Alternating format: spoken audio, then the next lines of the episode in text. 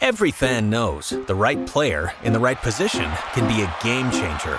Put LifeLock between your identity and identity thieves to monitor and alert you to threats you could miss. Plus, with a US-based restoration specialist on your team, you won't have to face drained accounts, fraudulent loans, or other losses from identity theft alone. All backed by the LifeLock Million Dollar Protection Package. Change the game on identity theft. Save up to 25% your first year at LifeLock.com slash aware. Howdy, folks. Happy Thursday. Uh, we are joining Russ at his construction site. Uh, so you'll be hearing some hammering and banging in the background. Oh, yeah. Um, Ack may be joining us, but we'll uh, forge forth here with uh, the pre-show and some news today. Go ahead, Russ. All right. So let's talk about a little bit more NFL draft and the New York Jets. So I'm watching Sports Center for literally just 10 minutes. And they happen to talk about the Jets. So they did this real puff piece on how Zach Wilson. Uh, some are saying he could be the next Patrick Mahomes, and I, I pretended not to choke um, when I heard that because it's total baloney. And then uh, they were talking about what their possible needs are. So then they lead into an interview with Booger McFarland, and Oh, the, the interview is like, well, you know, they have this, they have that. They were the worst offense in the league. What do they need? And he's like, running back. And he goes, they need a running back. And it's like, and so he goes through the couple of running backs and he goes, but not in the first round, in the second round. And it's like, okay, when you put on the screen priorities and you have a young quarterback coming in and you're not going to talk about what they should draft with their other first round pick, you shouldn't be on this segment because their priority should be the offensive line and protecting this young quarterback. That's the priority. Whether they do that or not is a whole other story, but that's the priority. And the fact that he would only talk about a running back and mention three or four of them and mention it for the second round, Mike, what is the meaning of the word priority? Like, why was he even on this segment? I don't even think these guys prepare for this stuff because if he understood the Jets at all, he wouldn't even have gone with that. well, that's typical ESPN having people who are ill prepared or prepared only to give hot takes. And you know, I mean, remember Booger McFarland, who was doing the color commentating on the uh, Bills Houston playoff game, and he and he said he said something so ridiculous that I can't even remember. I blanked it from my memory, but it was during it was during the game in the fourth quarter when a certain play happened. I think it was when uh, Josh Allen like lost the ball and or, or ran back 20 years and got sacked, and he made some ridiculous comment. And it was, just because this guy was in the NFL doesn't mean he's a good commentator. I honestly think he's a moron. But you know, but honestly, there are some people on ESPN that I think give good, insightful commentary. No, no, there absolutely are. But when you're talking about something like a draft, you need to actually talk to a guy who understands the draft and the team. Now, I'm not saying the Jets don't need a running back, and I'm not saying they're not going to take one in the second round. But when you know they have two first round picks and you're talking about the priority of the team Sure. after you take this young quarterback that you just pumped up for the last two minutes with totally farcical information, you got to do better than that. Imagine if I went on Sirius XM, my, my spot this week, and you know, I tell them ahead of time, hey, we're going to talk about what these teams need in the first round, and I start talking about the second round. How do you think the host is going to react to that? It would be your last spot. Yeah, it would be my last spot. Yeah, and and uh, honestly, uh, I this is the thing. I mean, you should have more of an insightful comment or point of view, especially when it comes to the Jets. As and as you know, they have so many holes right now that you could say about seven different things, and it would be right. You know, offensive line.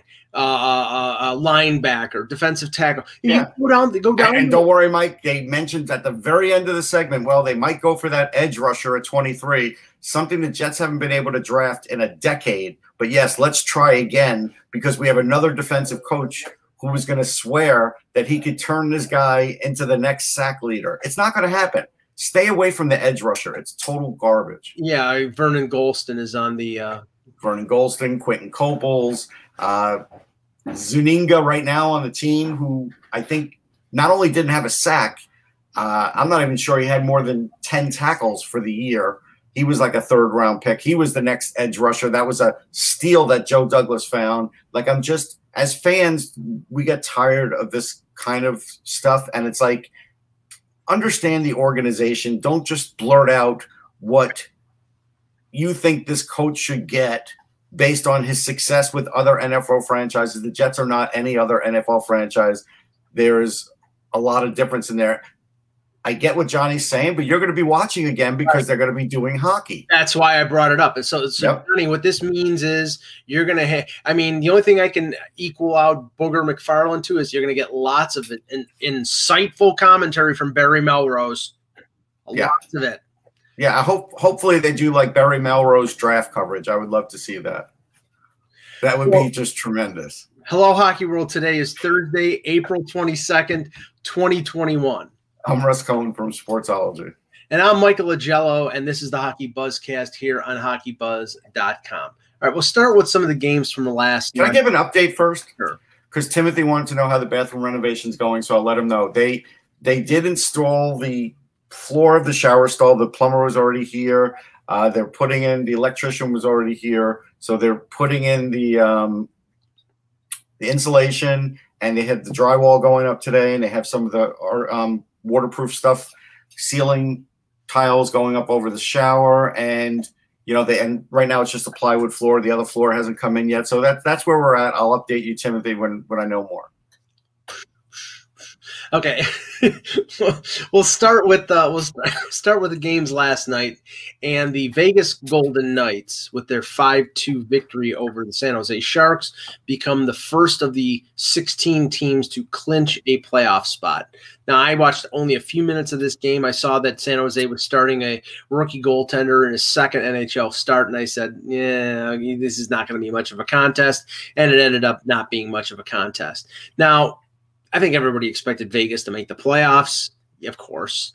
Uh, it's a question of how far they're going to get in the playoffs. And I look at that division and like, I mean, round two, if it ends up being Vegas, Colorado, that's probably the toughest round two matchup you could possibly get in the league. Yeah, I, I do think Vegas would have trouble with their with Colorado's speed. Uh, that game was close until that young goalie uh, I'm not going to try and pronounce his name right now, but that young goalie misplayed a puck behind the net, and that went into the back of the net. And just about you know 25 seconds later, and then the whole game started to shift. It was pretty physical until then, Mike. Like there was a lot of hitting. San Jose was keeping it close, but that was the point where the veteran team, the better veteran team, just took advantage and then snowballed it after that. Yeah, Coronar, I think it's. I mean, yeah, Coronar, something like that. Yeah, I mean, he's. I think he's Czech, so it's probably not Coronar. It's probably Cornash or something like that. You know. yeah. But, yeah. Uh, yeah, I mean, I mean, I give I give uh, Vegas full credit because, and you got to remember, Lehner was out for a sizable period of time, and Fleury stood up and took uh, and took on uh, you know the number one goaltending role when a lot of people probably thought that he couldn't do it anymore, and has had a fantastic year. So they really got saved by Fleury, and now that Lehner is back, you got that one-two punch and goal. And I would assume that they're going to go with Fleury in the playoffs, but I can't make that assumption because they thought they were going to go with Fleury in the in the playoffs last year, even though he was having a sort of an off year, and they went with Lehner. So who knows what uh, what uh, Vegas is going to do. We don't know, but let's talk about Robin Lehner yesterday, who did open his mouth in a, post, yes. in a press conference and decided to talk about how frustrating and disappointing the whole vaccination process was because the league promised him one thing and it didn't happen after. You know, basically, I think players believed that once they got vaccinated, they could just go back and do whatever the hell they wanted. Right. But I don't think players understood that this is a moving target. You really can't blame the league if they said, this is what we think today. This is, I'll tell you what this is like, Mike. This is like you dropping off your car at, at the garage, right? You drop it off and they say, hey, sign this sheet. These are the things we're looking at. Um, we think it's this. And then they call you two hours later and they say, it's this, that, and the other. Yeah. And then when that happens, then plans change. And I think someone got to Lehner after because then he changed his remarks a little bit. But the idea was I get you could be frustrated from the mental health standpoint. We all have gone through this. We're all changing our lives because of this. Right. Got it. But the other part where you're disappointed because you felt like restrictions were going to loosen up because you got vaccinated, Well, guess what? Join the rest of the world, buddy. And that's the point where athletes have to understand the rest of the world, what they're going through too, and some don't. The first thing I thought of when I heard Lehner's comments was, okay, I just got my second shot a week ago. In a week, I'll be two weeks out, and then I'll be quote fully vaccinated unquote. Right.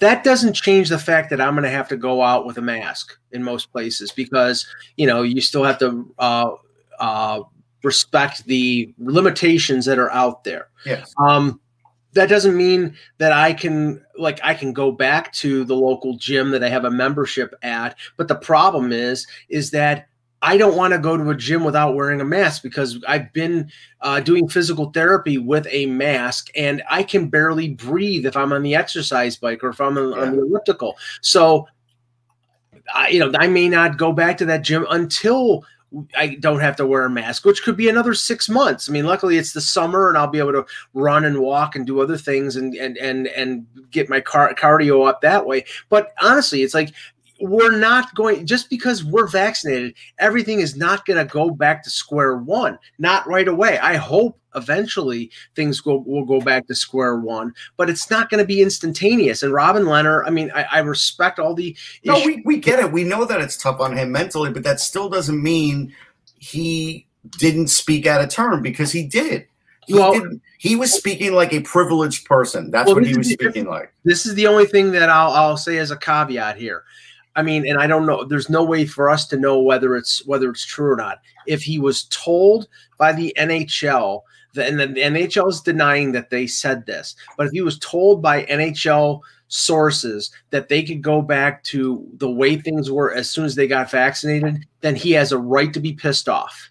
i'm sure they didn't use it in those direct terms because they haven't been saying anything in those direct terms. I think they said the hope i'm pretty sure they would have said something like hey the hope is we could do this after this happens. And guess what? You know hope doesn't always work Yeah, I mean, I, don't think. And the funny thing, uh, um, in the media availabilities this morning, some of the Leaf players were asked about Lehner's comments, and Foligno, Nick Foligno, had a very thoughtful answer.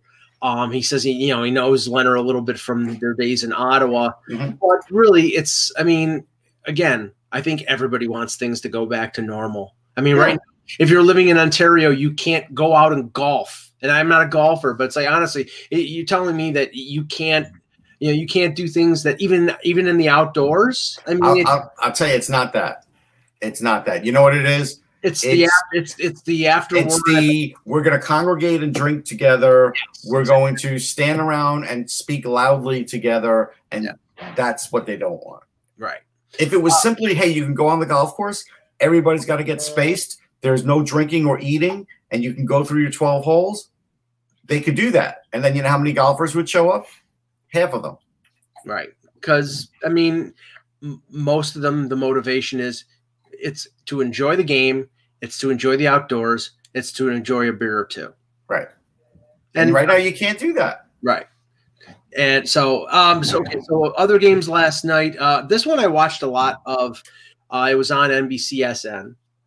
Uh, and Timothy Park, no, you would not lo- you would not love to see me golf. If you want to see golf clubs broken against a tree, that's what you would see if I would golf. So that that's why you will never see me golf.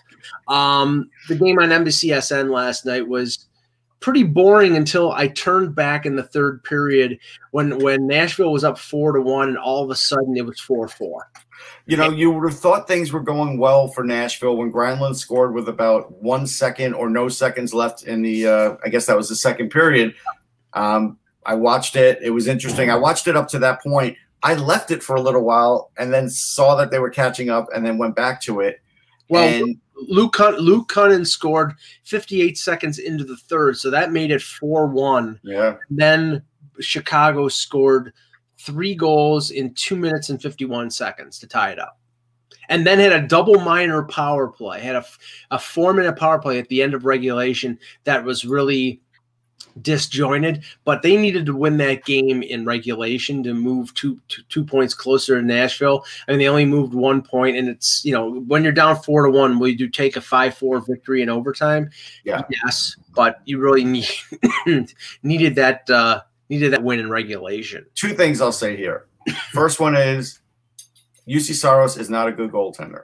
Second one is making the playoffs will be the worst thing that could happen to the Nashville Predators. It really would be.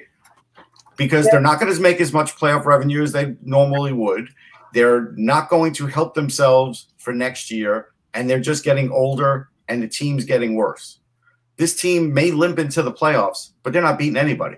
No, they're going to get dis- they're going to get destroyed by either Carolina, Tampa, or Florida. Whoever whoever uh, wins first place in that division, you know, it's a consolation prize basically to get it to get fourth place in that division. I, I do want to mention um, Wyatt Kalynuk scored his third goal. Look, I I said I would try and do everything I could if I were the Flyers to sign him at the time. For whatever reason, he didn't go there. Maybe he, he thought there were too many uh, too much competition, so he went to Chicago but I, I told people he he's got a lethal shot and he's great on the power play and he is he is living up to it, man. So good for good for Chicago. Chicago's scrappy, right? They're fighting. They've there's, got some.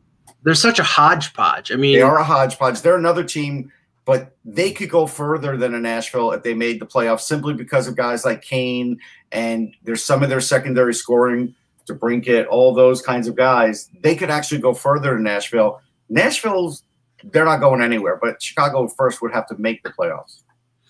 Uh, other games last night, the uh, Minnesota Wild uh, beat the Coyotes uh, four to one. Um, you know, if you look at the standings right now in these divisions, now Minnesota, um, they're right there in third place behind Vegas and Colorado, N- nicely nestled in third spot. They might be able to catch Colorado, but probably not. There, Colorado's got two games in hand or had three points, so they're probably going to play whoever loses the race in, for top spot uh, in the West. And then you look at Arizona, and I mean, I think Arizona's done, even though yeah. they're in fourth spot.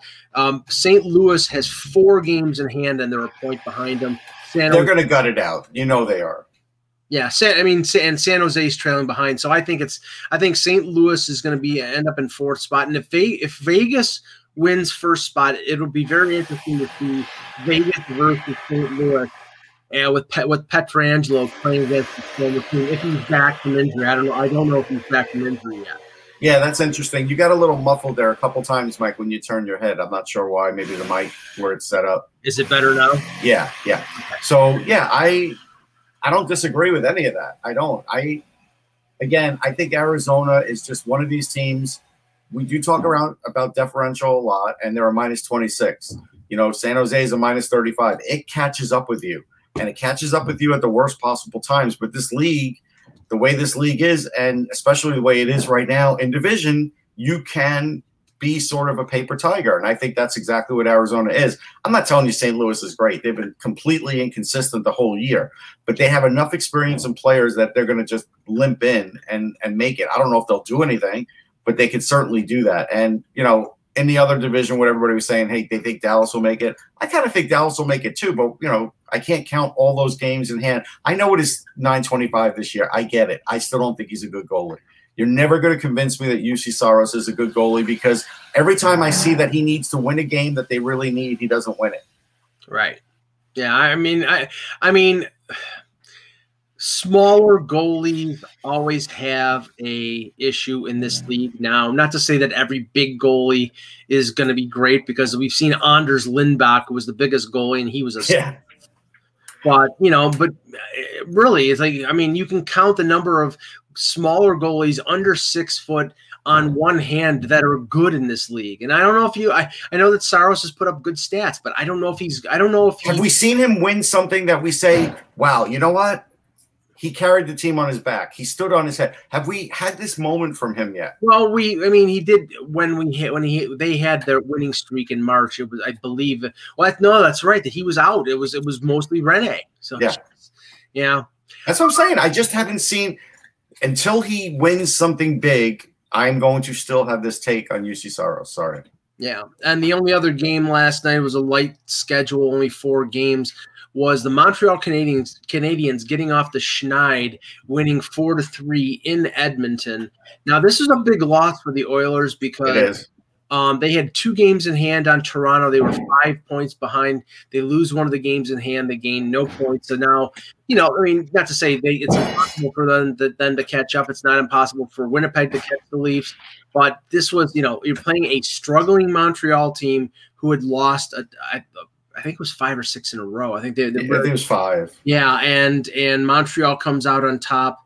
Uh, I'm just looking up who the goal scorers here. Lehkonen, uh, Josh Anderson, Toffoli, and Josh Anderson. I mean, Josh Anderson's got 17. I yeah, Josh Anderson has been a tremendous, tremendous pickup for them. for all the, for all the credit, Russ, that we give Jarmo Kekalainen, this was a hideous trade. Yeah. This but we we knew it could backfire on him. We said it that if Josh Anderson was going to play like Josh Anderson, then Montreal probably did get the better of this trade. And we did talk about that, and he is fitting right in. Um, the other thing is we also have to talk about Toffoli because again, he's always been a goal scorer, but you know, there are times when we have questioned his output. Uh, they've found, you know, the right spot for him again, too. But this is also what we were talking to Eck about. Montreal's going to have these kinds of games. It's not going to be pretty down the stretch with Carey Price missing a lot of time, but they're going to make the playoffs. Right. They will. They will limp into the playoffs. They're they're like they're like Boston and they're like Pittsburgh in that uh, in that Eastern Division where yes they're not perfect yes they have flaws yes they're they have flaws that might eliminate them early in the playoffs but they're gonna make the playoffs Right. I have to go back and answer something for Davey because he's like, but Anderson didn't want to stay in Columbus, but it doesn't matter. The GM knows this. When these guys are there, he sort of has an inkling, I am sure, more than a few weeks, usually half a season before he's going to trade somebody, that this guy is not going to stay and resign based on negotiations they had over the offseason. So you have to blame the GM on this simply because they knew he was going to be traded. And so you know what? You have to do the best you can in that trade. now remember Domi was a restricted free agent so is Anderson Anderson was coming off a year where he, pl- he scored one goal and he Yep. was injured for most of the season so his okay I freely acknowledge that his value was down, but he is having he was having sh- uh, shoulder surgery to correct his issue. Uh, he's a big-bodied power forward who had proved that he could play that role in Columbus. I mean, you remember that year that they beat Tampa Bay and went against Boston. He was a house on fire in that in that series. So, but and here's the thing: they were looking for center help. And Domi had proved in Arizona and Montreal that he wasn't a center. Right. He, so they make the trade. Bergevin rolls the dice and signs Anderson to a five. I think it was a five-year contract at five and a half. and Maybe it was longer than that. Maybe seven years at five and a half million. So he gets him at a good at a good number. But it was, but it, was, it was definitely risky. Um, and and uh, and uh, Columbus signs Domi for two years uh, at five point three right now the risk that Bergevin took looks like a grand slam home run in the bottom of the ninth, while Jarmo has got an albatross around his neck because Tortorella is healthy scratching Max Domi right now in Columbus. Now, you know, Tortorella might be gone, but who the hell? I mean, they'll probably expose Max Domi to the expansion draft. Yeah, right now I, I, I feel bad. Right now, Columbus is kind of like you know how they you know you would say in the westerns they're circling the wagons. They're done with circling the wagons. It's beyond that. And, there and- are no more wagons. and and okay, like I, I, I've talked about this with with Ack, and we've mentioned it on the on the show with Kevin Allen, um, regarding Columbus. That franchise is in trouble, and the reason that they're in trouble is that they can never convince anybody to stay. They're so anxious to get the hell out of Dodge. And that's why, like, when they were going for the playoffs a couple years ago, and Kevin has explained that they had, you know, they had to win a first round matchup. No, you have to think of the self preservation of the franchise. That's why you don't go all out and sell a, a year's worth of draft picks to make a futile run to, to the set. You know, you were going up against Tampa Bay. I mean, yes, they won. Yes, they swept. Did anybody expect that to happen? No. And then in the second round, they lost to Boston.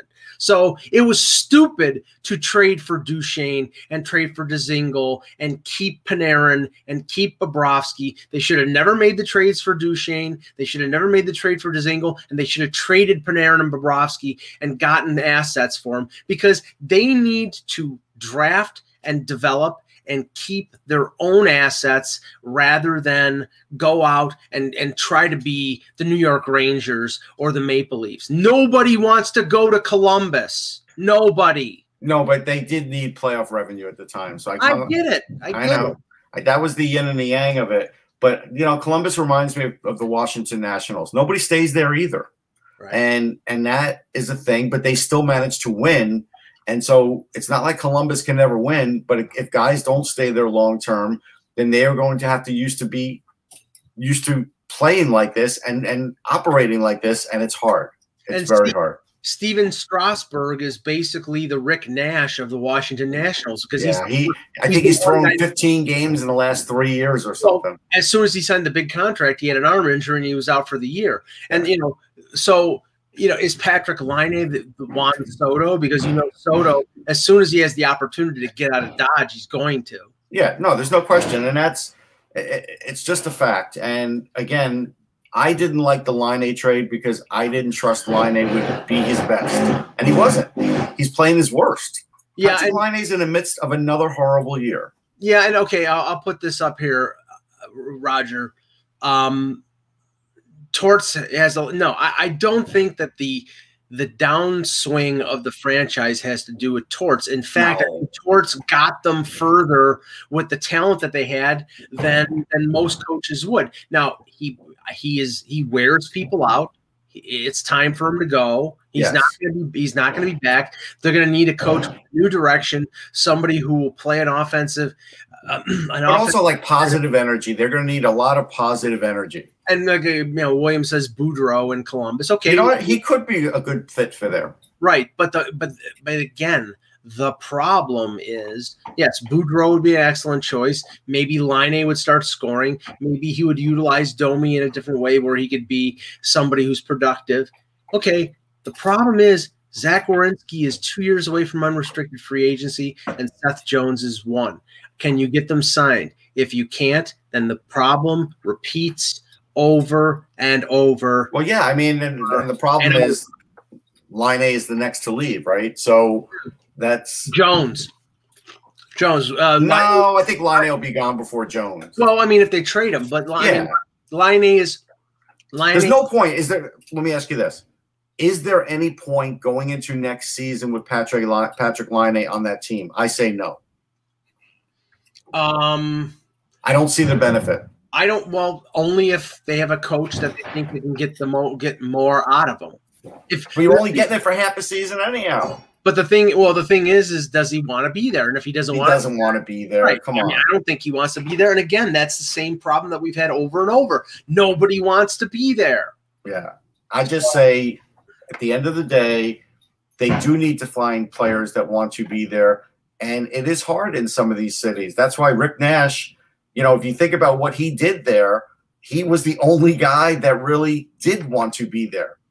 Yeah. Right? We have to give Rick Nash credit for that. Yeah. Yeah. But I mean, in the end, he ended up going to the Rangers because he knew that he couldn't win there. He yes. wanted to win there. He was willing to sign a big contract, make nine million dollars a year there. But the problem is, is that he couldn't win there because they couldn't surround him with enough talent to make it make it possible for him to win. I knew I knew there was a moment with Rick Nash a couple of years before he got traded. Um, I was I did a sit down interview with him and his agent. Uh, it was at like a at an NHL 2K event when they were still making games, and we didn't talk that much about Columbus. But I also got the feeling he didn't want to talk that much about Columbus, and that's when it sort of dawned on me. Okay, he he is not here for the long haul. I never wrote about it. I never talked about it because it was just a gut feeling I had. Um, but you know, there's been a lot of other guys that way, but he stuck it out the longest. I mean, uh, Flamester, I, I don't get this. They should have fired him before the year started. Okay, you're going to fire Tortorella after he should have won Coach of the Year.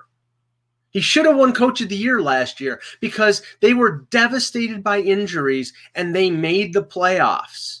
Devastated. I mean, they, you know, the, the, they were they got through with Korpisalo and Merzlikins, and they had lost a ton of people up front, and you know, like to the point that you know they were playing Nathan Gerbe twenty minutes a night, and they still made the playoffs, and then they beat Toronto in the in in the uh, in the in the play-in. So I mean, no. We, but anyway, um, okay. So a couple things about some games tonight. Uh, we'll take some questions in the chat. Do some. Uh, well, first of all, actually, let's start with uh, some of the prospect news, and not prospect for the draft, but prospects. You know, a lot of teams are giving players uh, looks before the, uh, the before the end of the season, and I and I think that's a that's a good thing. Um, the Buffalo Sabres announced today that their first round pick from 2020, Jack Quinn, who had played all year in the AHL with Rochester, was undergoing a season-ending seri- uh, surgery, so so he could be ready for for training camp next year. Now, I'm just looking up. The funny thing was, uh, we we talked to um, to Joe Yerdon, Russ, and and Joe had said that um, you know Quinn was struggling in Rochester. That he uh, clearly was a man, was a boy among men there. But if you look at it, he had nine points in 15 games, which offensively is not bad. But no. he he was a minus 14 in 15 games. So that that that shows to me that defense, you know, defense wasn't he wasn't aware of what was what needed to be done to play at at, at the AHL level. He's a really good skater. He's got a great shot. He's got to work on every other facet of his game: strength, defense, all those other things. They went based on the talent of the shot, which is fine. You know, Cole Caufield was similar. They went with the speed factor, which is fine. But now there's a rounding out of the game that has to happen. Now, just think that think of this: he's having surgery now to be ready for training camp. Okay, so he's to be ready for training camp in September. Um, he'll be 20 in mid-September. He's going right back to the American Hockey League. Yeah, you know, he's not going back to junior as an overager. No. He's going back to the American Hockey League, and he's going to more than likely um, play a, uh, probably a full year. Um, you know, so I mean, I don't, I don't know. I, I you know, I, I mean, it's going to take a while. Listen, just because you picked him high doesn't make him an NHLer. It's going to take a while for him. Yeah. Now, points are one thing. Being able to score those points in the NHL are another thing. Now, the other bit of news uh, regarding the Sabres, which was a little surprising, that they've been playing uh, Dustin Tokarski a, a, lot the last uh, few games, and actually he won NHL First Star of the Week. Um, Good for and, Dustin. He's a great guy. I just he stuck it out, man. That's what we got to give him credit. But uh, they announced that uh, that Ukko-Pekka Luukkonen, their their prized uh, goaltending prospect, is going to get a start in the next couple games. And Russ, I look at his stats. Now he's played most of the games for Rochester. This is what they really wanted after him playing in the ECHL most of the year last year to step him up to the next level. Right he's got a winning record, but he's got a 3.6 goals against and an 888 save percentage. So really, it's like I mean, he's got all the physical tools, Mike. But it's it's to me, it's always been mental with Pekka Luukkonen, and there were certain mental hurdles he had to get over. He did get over one of them in the World Juniors, but I just feel like now he's going to have to, you know, get over it being a pro. Let's see what happens. I mean, look, they shouldn't give him more than the one game because a he's not ripping it up where he was, and it's not like the Sabres have great defense. So it is possible he goes in there and gets lit up.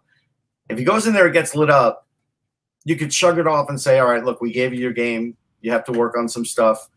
But, you know, you don't want that to happen two or three times this season and him going into the offseason thinking, wow, I am really not ready for the NHL, not even close, because – who knows who their goalie is going to be next year? They right. may, you know, Ullmark's not a guarantee to come back. I don't know who's going to be in net for them. Well, I mean, that, see, and that's that's the thing. They had to they had to have a certain amount of confidence that they were going to get Ullmark signed if they didn't trade him at the deadline. Because if they traded him, if they didn't trade him at the deadline and he walks, then Kevyn Adams has got egg on his face. Yeah, no question. I mean, this I don't know why the Sabres haven't been able to uh, procure goaltending, but this has been a problem for a long time, Mike. And and This is Yep. going back It's been a problem since Ryan Miller. Ryan Miller left. It really has been. Now, Ullmark has been the best of a bad lot, and this year he's had pretty good stats. I don't know. I mean, I, I, I cover the I cover the uh, the Sabres for another website, and I I don't know uh, whether Ullmark has been re-injured because they have been playing Tokarski a lot lately. Um, so I'm assuming that he is re-injured. But yeah, they they you know, and I don't think they're going to get Ullmark back unless they overpay him because they've got a ton of cap space and they need a number one goaltender. Yeah, Now- here's the here's the update on the on the Ullmark contract, Davey. He's going UFA. That's what he's doing. He's not signing a contract. He is going UFA. This is his one chance to get paid, and the Sabres will have to overpay if they want to keep him. But then they're also going to have to figure out the plan. See, if they overpay, they're probably only going to overpay for like three years, Mike, and he's going to look for more. he's 27 years old. So if he if, if we're talking overpayment, we're talking term and money. Yeah, and- but see, if they go term and money, then what are you doing with Pekka Luukkonen? Then, then now all of a sudden, unless you don't think he's a number one, you got a problem. Um yeah, well, I mean, okay. if you go five years, Five- you, you got a problem. if you go five times five, then what you're saying is, okay, pa- uh, Pekka Luukkonen, prove it to me. Right. And then, and then after three, after his entry level deal is up, if you pay him, you know, the, a bridge deal amount of like three to four million, then you're spending nine million dollars on goaltending. But the thing is, is that B- Buffalo has thirty. Buffalo has so much money on under the cap that they don't they don't know what to do with it. And the Right. problem, No, I, and, and I'm, um, this guy William in the chat room said Ryan Miller got lit up his first game. Won't game one game won't hurt his future. Exactly. That's exactly what I said. One game won't matter. You playing two or three and it does it. Going into the offseason, that's when it matters. That's exactly what I said. Marty Biron started his career against the Pittsburgh Penguins in the early 90s, the Mario Lemieux Penguins. He made his first NHL start at the Igloo and lost 8 1. Now, he had a pretty good career, but that's not where you want to put your young goaltenders is in a situation where they get destroyed. So, I mean, I'm I'm all for giving and you know what this is the thing. Um Don Granato, and we talked about this a few times. Don Granato has done a really good job um, bringing out the youngsters, giving them opportunity, infusing them with confidence. They're playing. I mean, they're playing so much better than they did under uh, than under that sham Ralph Krueger because Ralph Krueger sold basically everybody a bill of goods in Buffalo, and I think everybody should sort of be pissed off at Ralph Krueger for that. But if you look at over the last three weeks to a month since they, you know, since Krueger was fired, Mittelstadt's playing better, Cozens is playing better, uh, Dahlin is playing better. They're giving opportunities to Samuelsson and to uh, Will Borgen is coming back in the lineup. I mean, they're wine. Uh, uh, uh, not uh, Ruotsalainen, the uh, Finnish prospect that they signed, who was playing in Rochester. He's playing. They're giving the youngsters a chance. It's smart. Which, which, when you're bad, when you suck, That's the one thing you could do. that's the one thing you can do. And you know, all gee, all of a sudden, uh, uh, uh, Kyle Okposo is having season-ending surgery for a facial. Sure, he is. They probably said, you know, we we probably are going to buy you out. So let's give this spot to a youngster who's going Right. to see what he can show us for next year. The other thing is um, Zach Jones will make his debut for the Rangers.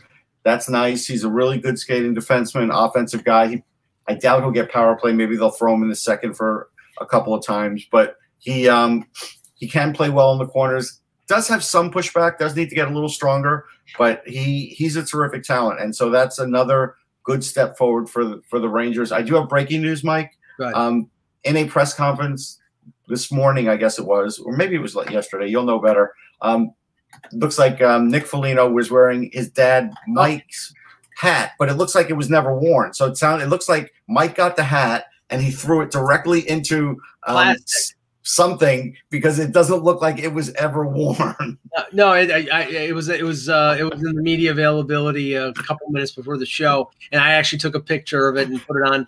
Yeah, no, it's a very it's a very pristine looking hat for for a 93 issue, right? for being a 90, 93 issue. Uh, but uh, you know, hey, it's not impossible that he didn't didn't have that put in plastic or he had an extra one. You know, I mean, uh, who who knows? But but it's cool. Well, it wasn't. He didn't throw it in the trash. That's obvious. Well, no, because of course he's proud. He was proud to be on the the team that you know, the passion that unites us all. The '93 Leafs that, of course, got screwed by Kerry Fraser and Wayne Gretzky. Those you know, it's just it's just amazing how many shows go back to that, and how you have that little sliver of a memory, and that's all you have. Like that's it.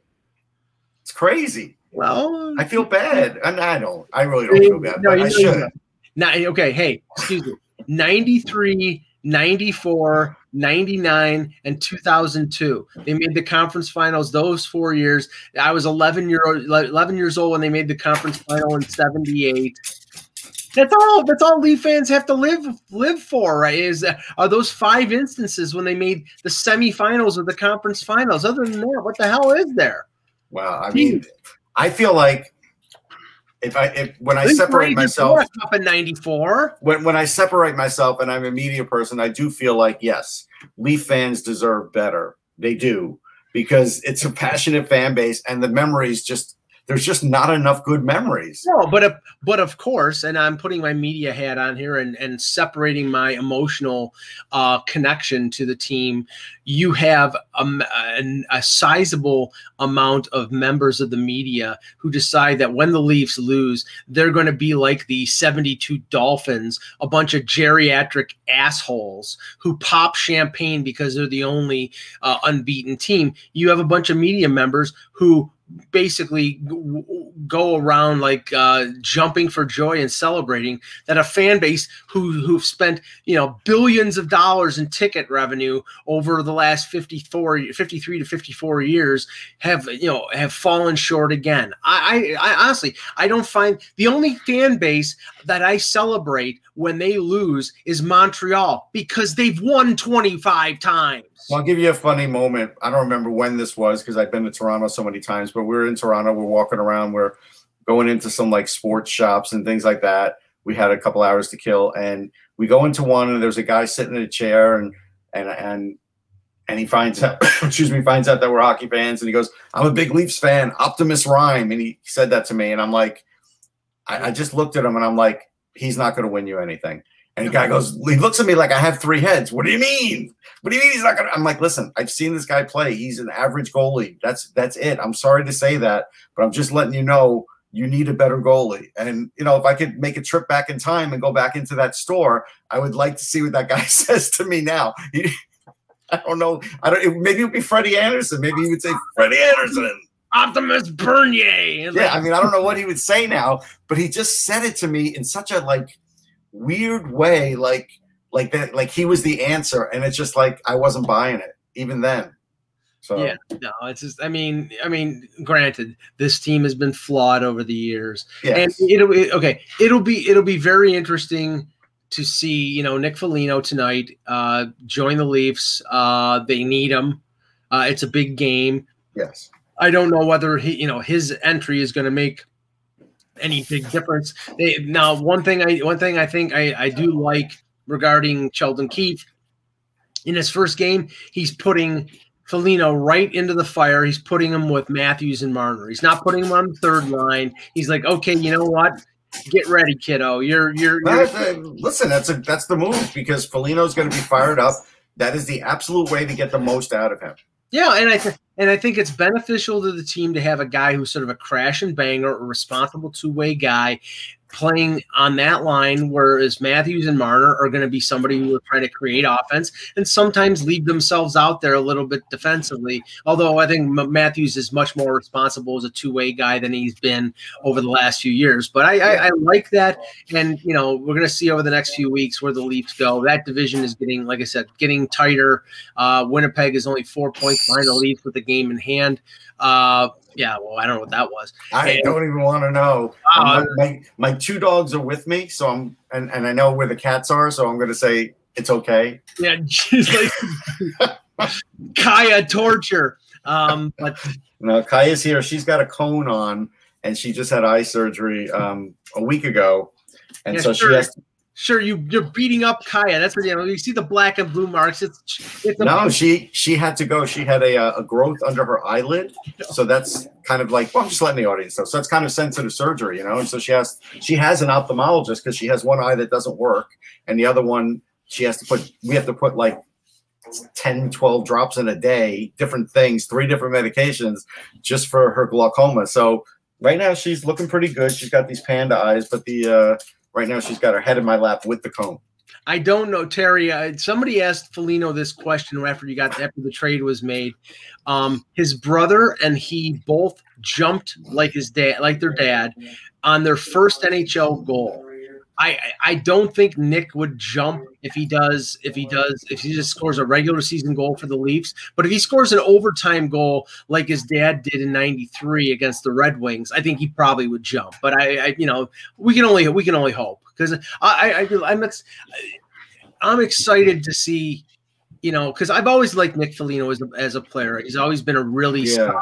pro, and joining this group, you know, it should be it should be cool. Let's just hope and pray it's not like Doug Gilmour coming back for his second turn in Toronto, which lasted about two minutes, and then he blew his ACL and he was out for the year and, and it ended his career. I'm hoping for a much better uh, debut for Nick Foligno, but that yeah, it will be. I mean, he'll he'll crash and bang and and maybe he'll get a dirty goal and yeah, I mean, I think all of that will be really good. I do. Uh, we'll and, see. Uh, Long term, though, the Leafs they are having a little bit of an injury bug thing, and I do worry a little bit about the the older guys, the age that they've plugged in. I don't worry about Spezza. When I talk about the age, it's never Jason Spezza because he's reliable as anybody, but it's Thornton, it's Simmonds, these guys could miss shifts and miss time at any given moment. Well, uh, and I'll give Keefe credit here. He is starting to insert some of the younger players. Yeah. Um, Adam Brooks, who had a couple good years in the American Hockey League,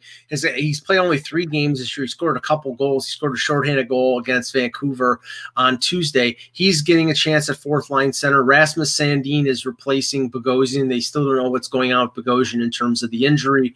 So uh, some of the young guys are getting an opportunity, and Jack Campbell is back in net for for uh, for the Leafs. So that this will be a game that we'll we'll all watch and we'll see tomorrow. Now, let me just ask you this: Do you think there's any chance that the Leafs are going to try and re-sign Simmonds off this season?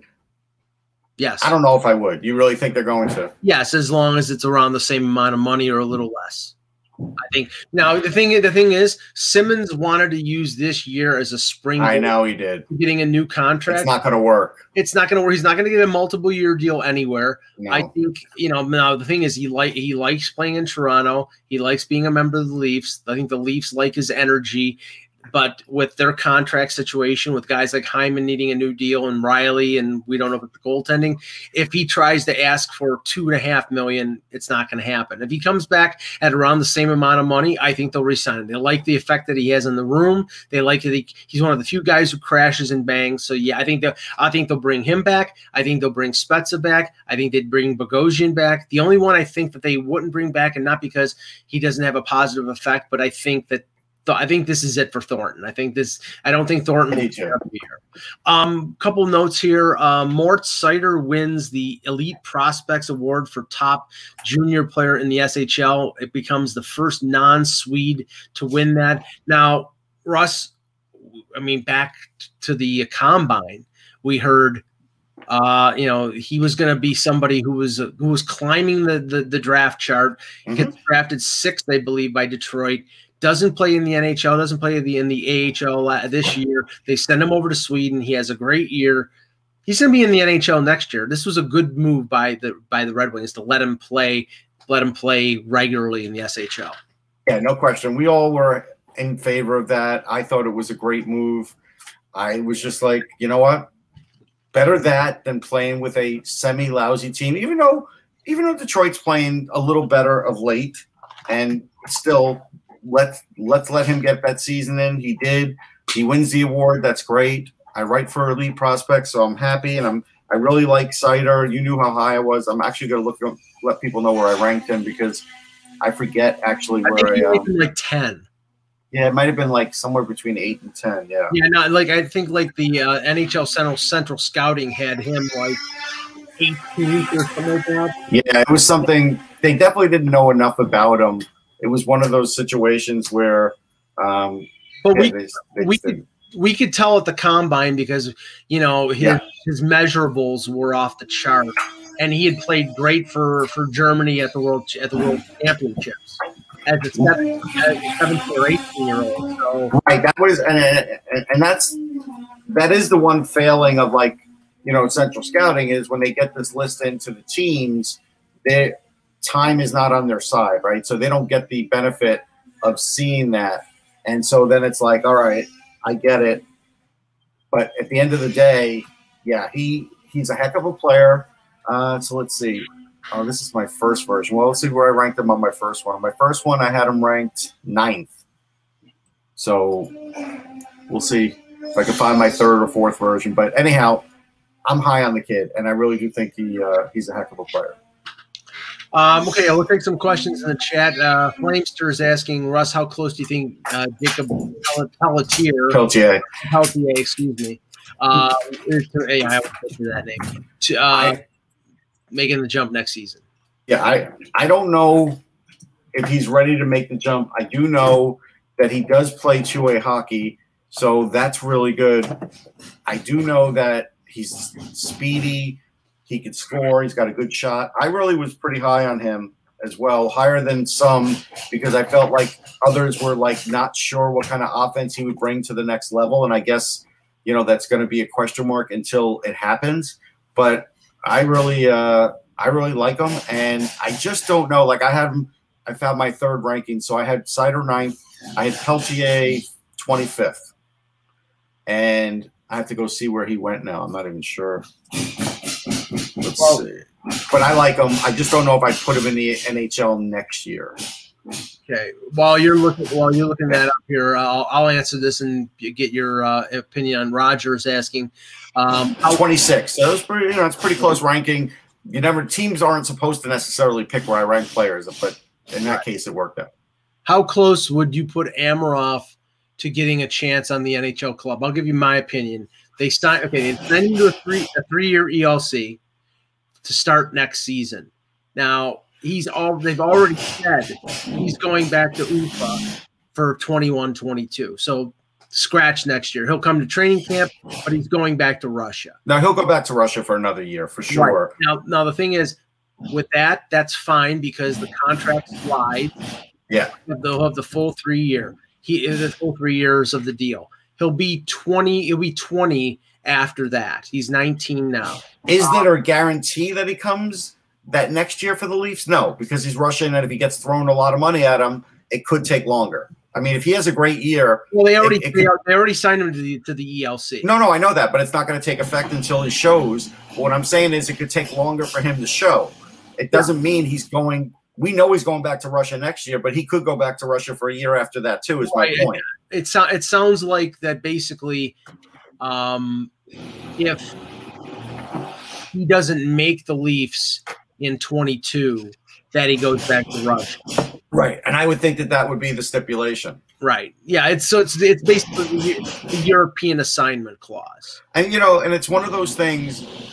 This isn't about um, is the KHL a developmental league? This is just about, hey, he can make money there. Don't take money out of this guy's pocket when you want him to be a star for you down the line. And they have a relationship with Ufa, the, the yeah. good working relationship, and he can get, you know, he gets more mature, he gets stronger, he becomes more of a finished product you know, so at 21 years old, if he comes over and plays half a year in the AHL or or steps right into the lineup, that's you know, it's not a that's not a losing scenario for the Leafs. So I no. think, I, I don't think you'll see him next year, and you might not see him the year after that. But that you know, again, he's 19 years old right now.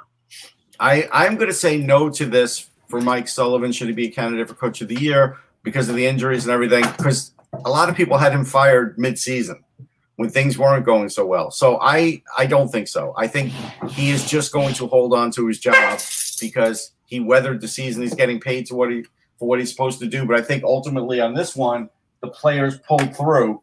But it's been a little shaky with Sullivan the last couple years. It's gone up and down with him. I supported him last year when I know a lot of people felt like he was going to go, and he didn't. Remember, Eck was talking about that for a little while. So I think he's safe for now. But again, Ron Hextall's there.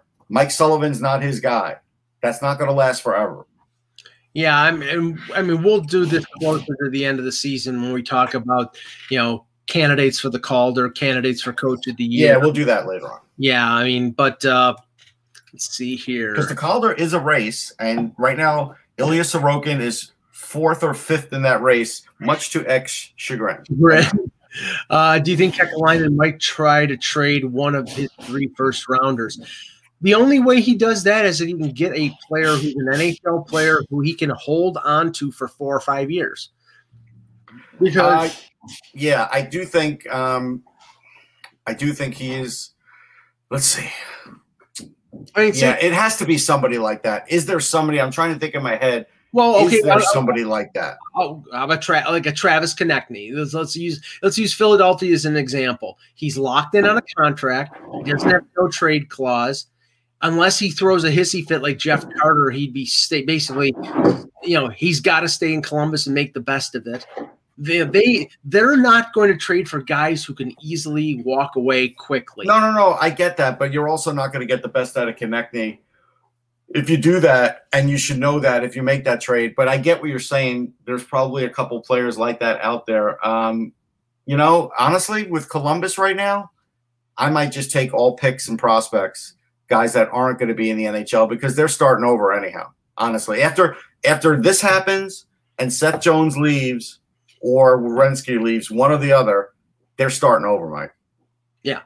Oh, I agree. I agree. Um, Terry three G's uh, no, so no matter what the outcome of the Leafs are in the playoffs, do you see them finally plugging in Sandin and Liljegren into the Leafs blue line next season? Uh, okay, let's say okay. Right now, next year, Muzzin's back, Brodie's back, and Rielly's back. That's your top three. I believe that if Zach Bogosian is willing to sign a deal again close to what he signed this year, which is a million dollars for a year. If they give him a raise, million five, you know, he's scored I think four points all year, but he's been a solid bottom pairing veteran defenseman. But next year will be the year he plays five games. I'm not sure I would sign Jack McGowan. Right, but if it's a million dollars, then it doesn't I matter. I mean, I eh, you know, then you put it on LTIR. But I'm saying at a low price, you you bring him in. Or the question right now with the Leafs on the on the blue line is they protect three in the expansion draft that means you expose Justin Holl and you expose Travis Dermott. Right. I personally believe that they're going to try to entice Seattle to take Dermott and to pass right. over Holl because Holl is played playing on the second pair. what are you going to give him for that in, enticement? Probably a draft pick. Yeah, I don't know if they'll do it for a draft pick. Like, they, might, they might, they might not. I mean, I'm just saying. Yeah, they might try to do. You know, the thing is, what they that'd be like that might be like you, um, you know, tipping a guy at the at Yankee Stadium a five to get a better seat, and he's looking for a twenty. No. There's a lot of empty seats. I can just walk and take one. See, see, you are that guy. I knew it. Give him the 20, Mike. That's the I'll, answer. No, no, I'll jump over the wall to sit next to Nicole Kidman and her kids in the in the luxury boxes. No, um, but what they might do is they might protect eight skaters in one. And protect, they could do that and protect Holl because then it would basically, uh, uh, you know, they would uh, expose a guy like Kerfoot who's making three and a half million bucks. Something. something I mean, Holl's Holl's good, especially because of his not making much money. His salary is really what makes the player. Yeah. Player's decent, but the salary is really what makes it yeah, great $2 million, package. Two million dollars for another two years. But to answer your question, Sandin is going to be the player who replaces whoever they lose if they lose one of Holl or yeah, Liljegren's never going to get a chance with the with the Leafs. I can tell you that right now. They've they've but strung him along this this long. They're not doing it. They, you know, the funny thing is they've strung him along, but they clearly see him as an asset. Oh no, he. But again, this is the same way that Lush treating Josh Ho-Sang as an asset. Yeah, those but, assets don't get to see the ice, Mike. They're just assets. Yes, but but and I don't like to see that as a as no, a prospect guy. But at least in this instance, they've developed Liljegren. Uh, to a degree, I think they've stunted his development now. Eh, I mean, he he clearly wasn't ready last year. No, no, but this year he could have seen time.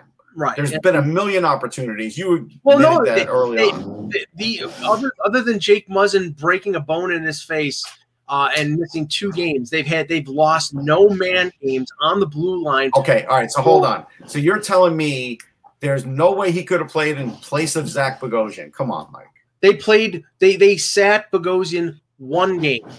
No, I'm saying, but they should have sat him more to get this kid some playing time if they really cared about him, but they don't. Played, he's played good. That's that they weren't going to mess with success. Oh, okay. All right. Yeah, they were rotating uh, Mikko Lehtonen and Dermott until they decided Dermott was the one, and then they played the same six for, uh, for 25 games or something like that. So- Right. So they're going to freeze him out next year too. So they're going to Or, or they or they trade him for draft picks. Right. That's what's going to probably happen. He's going to probably get traded at the draft because they're going to realize he'll we can't hold on to him any longer, and we might as well get something for him. Now he's exempt, so they won't lose him in the expansion. No, they won't lose him that way, but they're going to probably just get rid of him. right.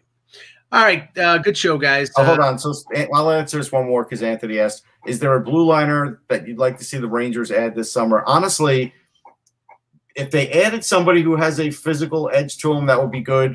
Uh, you know, Brendan Smith never really filled that bill the right way. But if you could get a, uh, a hard nosed defenseman, you know that would be good. I'm just trying to think if, if anybody comes to Um, mind. Like, I'm looking up the uh, I'm looking up defenseman UFAs just to see what uh, what would be out there. Um, well, I mean David Savard. yeah, I mean, he's probably going to cost too much for their salary structure, though. Who else you got? Well, you got to figure it's the guy, it's the guys who who are I mean Jordie Benn. Yeah, a guy like Jordie Benn would actually be very good for their system. He would because then you could actually, you know, it won't be all up to Trouba to kind of, you know, have to lay those big hits. I I think a guy like Benn would, I would not take on the Burns contract. No way, no how. You're talking about Wade Redden, the Okay. second coming of Wade Redden with that. Here you go. I'm just reading off the UFAs, uh, courtesy of Cap Friendly. Alex Edler, wrong type of defenseman. Right. Uh, Marc Staal, been there, done that.